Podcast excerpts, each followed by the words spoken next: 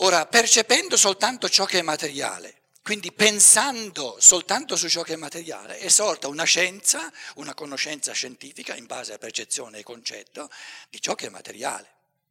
E non percependo ciò che è spirituale, eh, se, se casomai c'è stata una umanità, un Mosè, no? 3000 anni fa, che ha percepito spiritualmente, non soltanto speculato, percepito spiritualmente questo Yahweh che gli parla e lui gli dice quando vado giù dagli ebrei che stanno, che stanno adorando il vitello d'oro e mi chiederanno chi ti ha parlato, chi ti ha dato queste tavole della legge, te le spacchiamo in faccia se tu non ti dici chi ti ha mandato. E io cosa dirò loro? Come, come ti chiami tu? E lui gli disse io mi chiamo Yahweh, io sono. Mosè si presenta con le tavole della legge e gli chiedono chi ti ha mandato e lui dice io sono mi ha mandato. E chi è questo io sono? Eh, chiedetelo a lui. Il concetto è che questo Mosè non fa soltanto astrazioni, speculazioni su questo Yahweh, ma è chiarissima nella descrizione che c'è stata una percezione dell'invisibile, una percezione di ciò che è spirituale.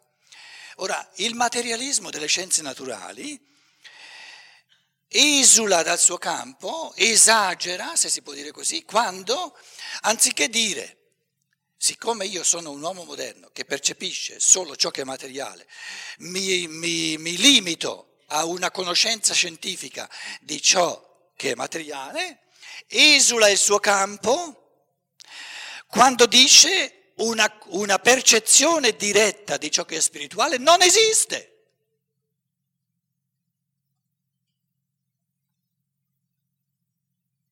Come fai tu a saperlo?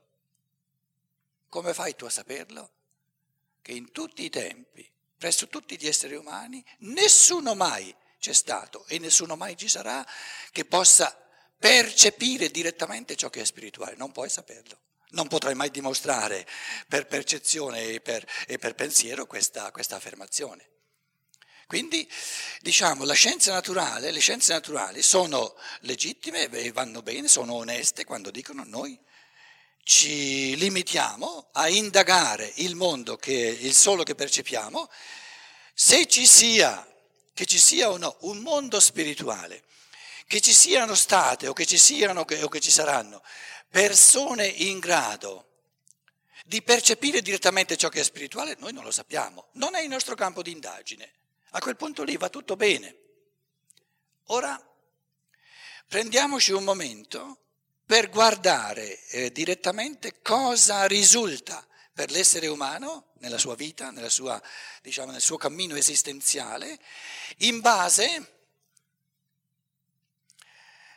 ad aver lasciato tra parentesi tutto ciò che è spirituale, essersi fissati all'indagine del mondo materiale e ciò che io prima dicevo eh, di ciò che si fa nella Chiesa o in sacrestia, una umanità che non ha più la percezione diretta del mondo spirituale, il massimo che, che può fare è di crederci che ci sia. Però la fede, il credere che ci sia un mondo spirituale, senza avere nessuna percezione diretta, dovendo speculare perché non c'è nessuna percezione diretta, paragonato con la, diciamo, scientificità, con l'oggettività, col peso esistenziale di una scienza naturale che si presenta in base a percezione, è chiaro che eh, questa fede nei mondi spirituali, nella realtà spirituale, senza percezione è diventata sempre più esile ed è quel tipo di fede di cui dicevo già ieri e oggi, che non incide più di tanto perché non è scientifica. Vabbè, se tu ci credi, affari tuoi, però fa parte della tua vita privata. Nella, nell'interazione della comunità umana dobbiamo attenerci a ciò che conosciamo scientificamente per percezione e in base alla percezione che tutti possono verificare, perché tutti hanno la capacità in quanto eh, in possesso di un corpo normale, di una percezione del mondo sensibile, ognuno è in grado di verificare le affermazioni fatte sul mondo sensibile. Una volta persa la capacità che aveva un Mosè di percepire direttamente lo spirituale, l'umanità moderna ha perso per riconquistarsela poi, a partire dall'individuo, ha perso la capacità di percepire direttamente lo spirituale, si è concentrata sulla percezione del mondo materiale, questo ha comportato, questo è il punto a cui volevo arrivare, che l'orizzonte della coscienza umana si è chiuso tra la nascita e la morte.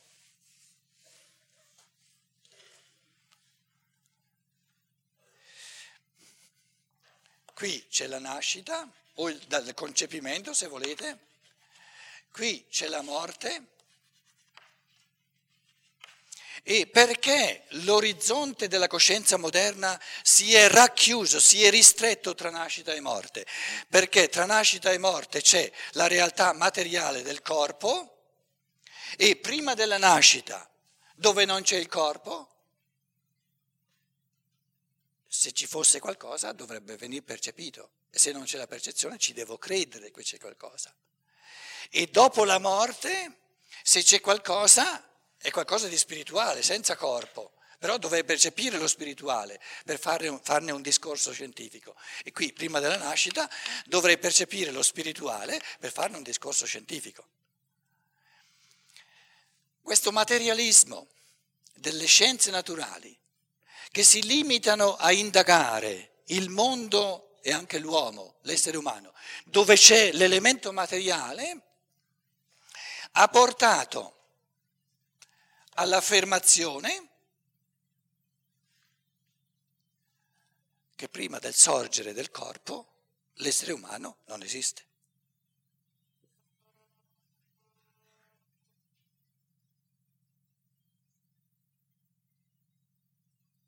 perché un puro spirito è aria fritta, che in realtà è un puro spirito.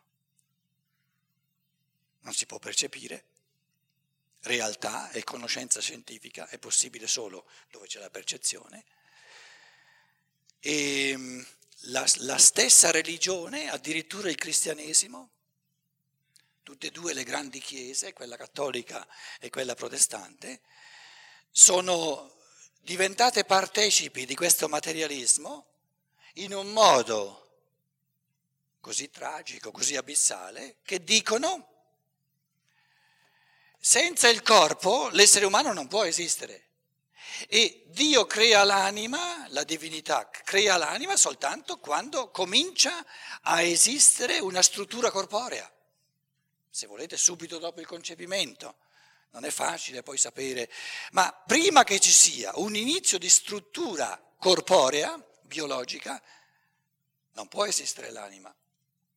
Ora, se addirittura la religione, non, eh, non sto criticando, eh, sto evidenziando in un modo, eh, se volete, oggettivo, cose molto importanti per farci capire l'urgenza assoluta di una scienza dello spirituale.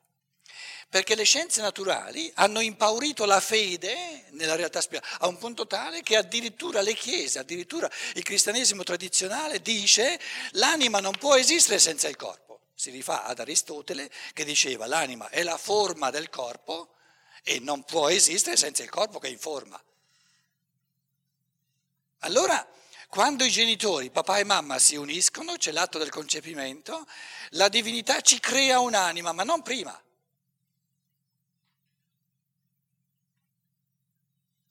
Se alla porta della nascita il corpo è necessario perché possa addirittura sorgere l'anima,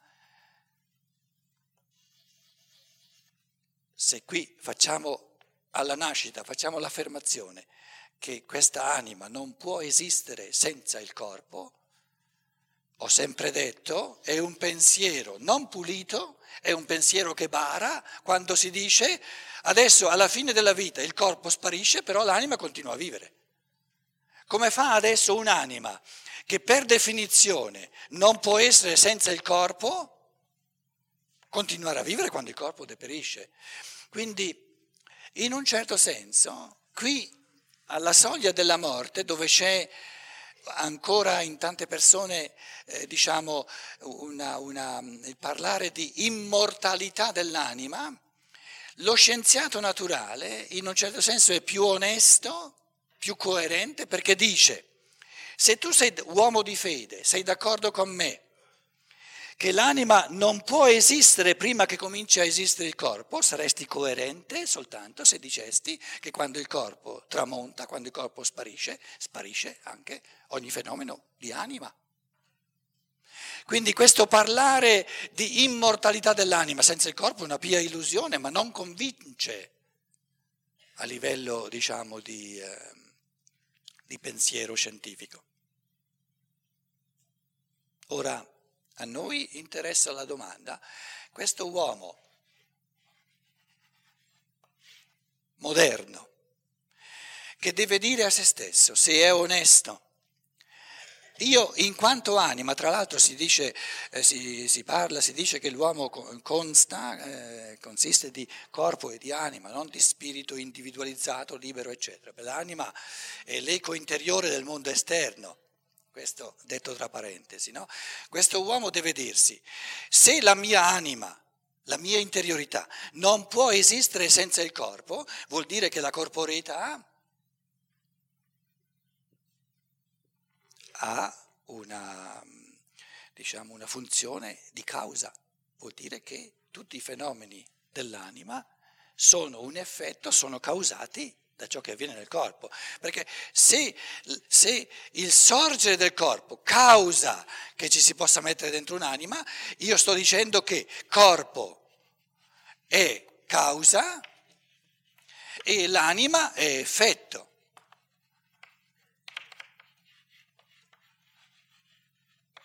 Quindi tutto ciò che è spirituale in me, tutto ciò che è invisibile in me, tutto ciò che è fattore di anima o di coscienza è causato deterministicamente da questo elemento di natura, da forze di natura che sono nel corpo. E allora la neurobiologia esprime scientificamente questo pensiero, cose che ho detto, ho espresso diverse volte, questo è il cervello, uno schizzo, eh? Le strutture del cervello, a seconda di come eh, nell'ereditarietà i geni si sono mischiati, ciò che avviene nel cervello, un, l'elemento corporeo, è la causa di ciò che avviene, questo ve lo faccio un altro colore, nella coscienza, nell'anima. Coscienza o anima è la stessa cosa. Quindi i fenomeni di coscienza, coscienza o anima, è la stessa cosa. Ciò che avviene nella coscienza, ciò che avviene nell'anima, è il risultato, è l'effetto di qualcosa che avviene nella struttura del cervello. Eh, ma allora non sono mica io a decidere quali pensieri penso, quali immagini, quali rappresentazioni mi frullano per la testa, non sono mica io a decidere eh, quali ideali eh, porto dentro di me, non sono mica io a decidere quale visione del mondo io ho, se maggiormente di sinistra o maggiormente di destra. Tutto questo che io porto nella mia coscienza lo decidono i geni, la struttura del cervello. Quindi io sono il risultato della struttura del cervello. È assurdo parlare di libertà di fronte a questa interpretazione dell'essere umano.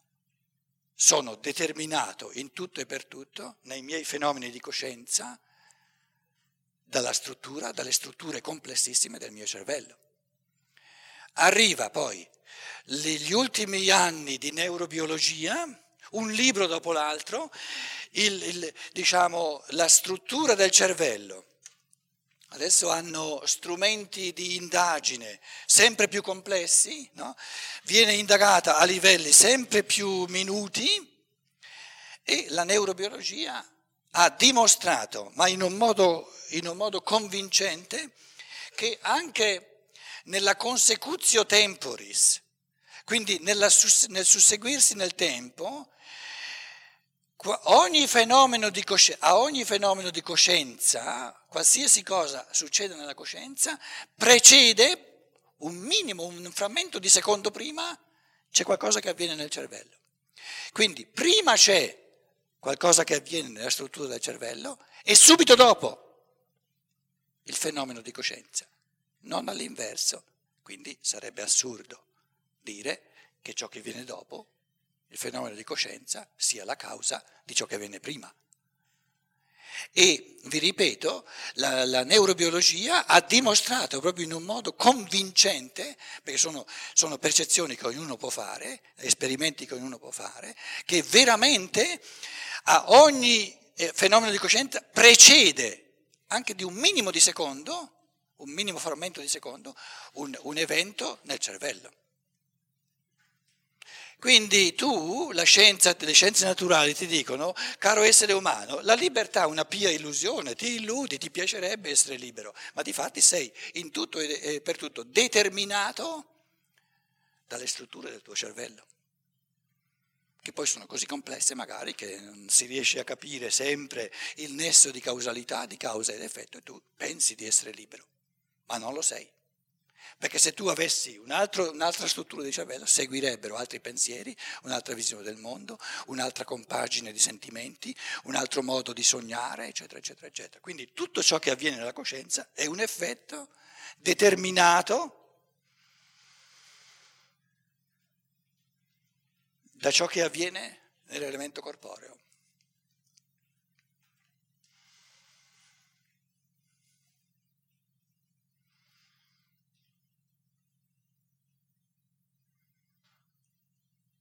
L'unica cosa scientifica è la rassegnazione.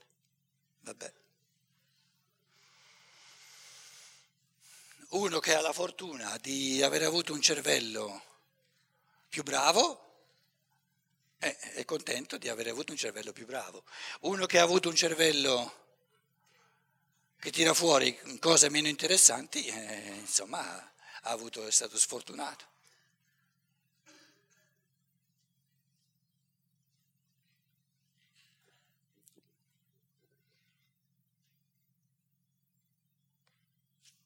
La scienza naturale, le scienze naturali si fermano lì. Gli esseri umani, man mano che si lasciano convincere che le cose stanno così, non hanno il coraggio di essere coerenti fino in fondo e si trascinano questi, queste velleità di libertà, però sanno che se vogliono essere scientifici la libertà è un'illusione, sono determinato nei miei pensieri, nei miei sentimenti, nei miei atti di volizione anche in ciò che faccio addirittura dalle strutture del cervello. La scienza dello spirito dovrebbe essere una pia consolazione? E eh no, perché se la scienza dello spirito mi viene a dire non è vero quello che la scienza naturale mi dimostra, non mi convince. Perché vi ripeto, la scienza naturale, le scienze naturali, la, la, la, diciamo, l'indagine del cervello, la ricerca sul cervello, è a un punto tale che il discorso è scientifico e convincente.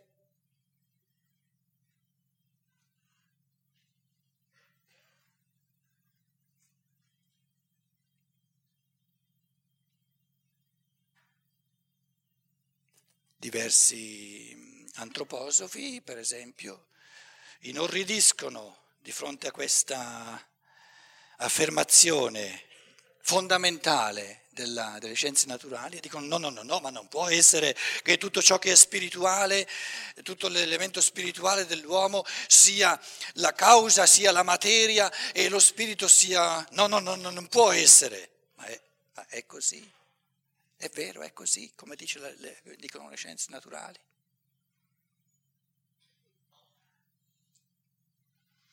Allora arriva un Rudolf Steiner, di nuovo una trovata geniale, come quella che dicevamo eh, questo pomeriggio, che prende il meglio del capitalismo, l'importanza del talento della libertà dell'individuo, prende il meglio del comunismo, l'occhio verso il bene comune, li mette insieme e trova una soluzione geniale, quello di dare all'individuo il diritto esclusivo alla, alla, diciamo, alla gestione di, di, di capitali, di, di, mezzi di lavoro, così qui una, una, diciamo, un'intuizione analoga geniale che risolve tutto il problema. E Rudolf Steiner dice, ma è giusto quello che dice la scienza naturale, ma è così ovvio, è così evidente.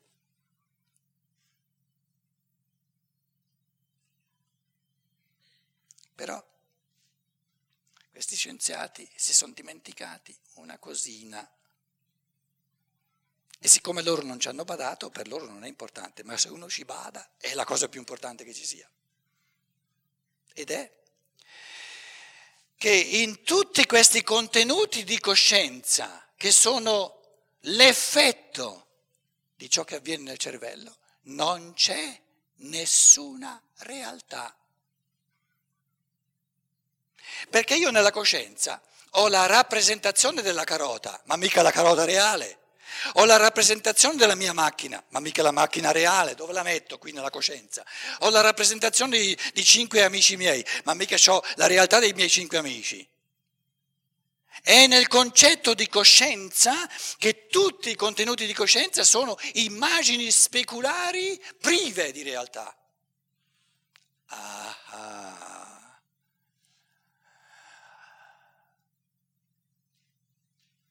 Caro scienziato naturale, è giusto quello che tu dici, che tutti i fenomeni di coscienza vengono proiettati, vengono causati, vengono sortiti da ciò che avviene nel cervello.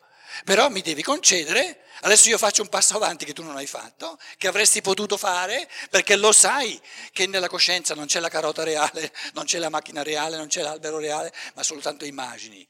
Lo sai, lo sai per percezione, lo sai che tu percepisci dentro di te, nella tua coscienza, la rappresentazione, cioè l'immagine della carota, ma non hai la carota reale. Ora io ti chiedo, io, povero scienziato della realtà spirituale, chiedo a te, scienziato di scienza materiale, di scienza eh, naturale, è mai possibile che un'immagine speculare possa sorgere senza una realtà che si rispecchia?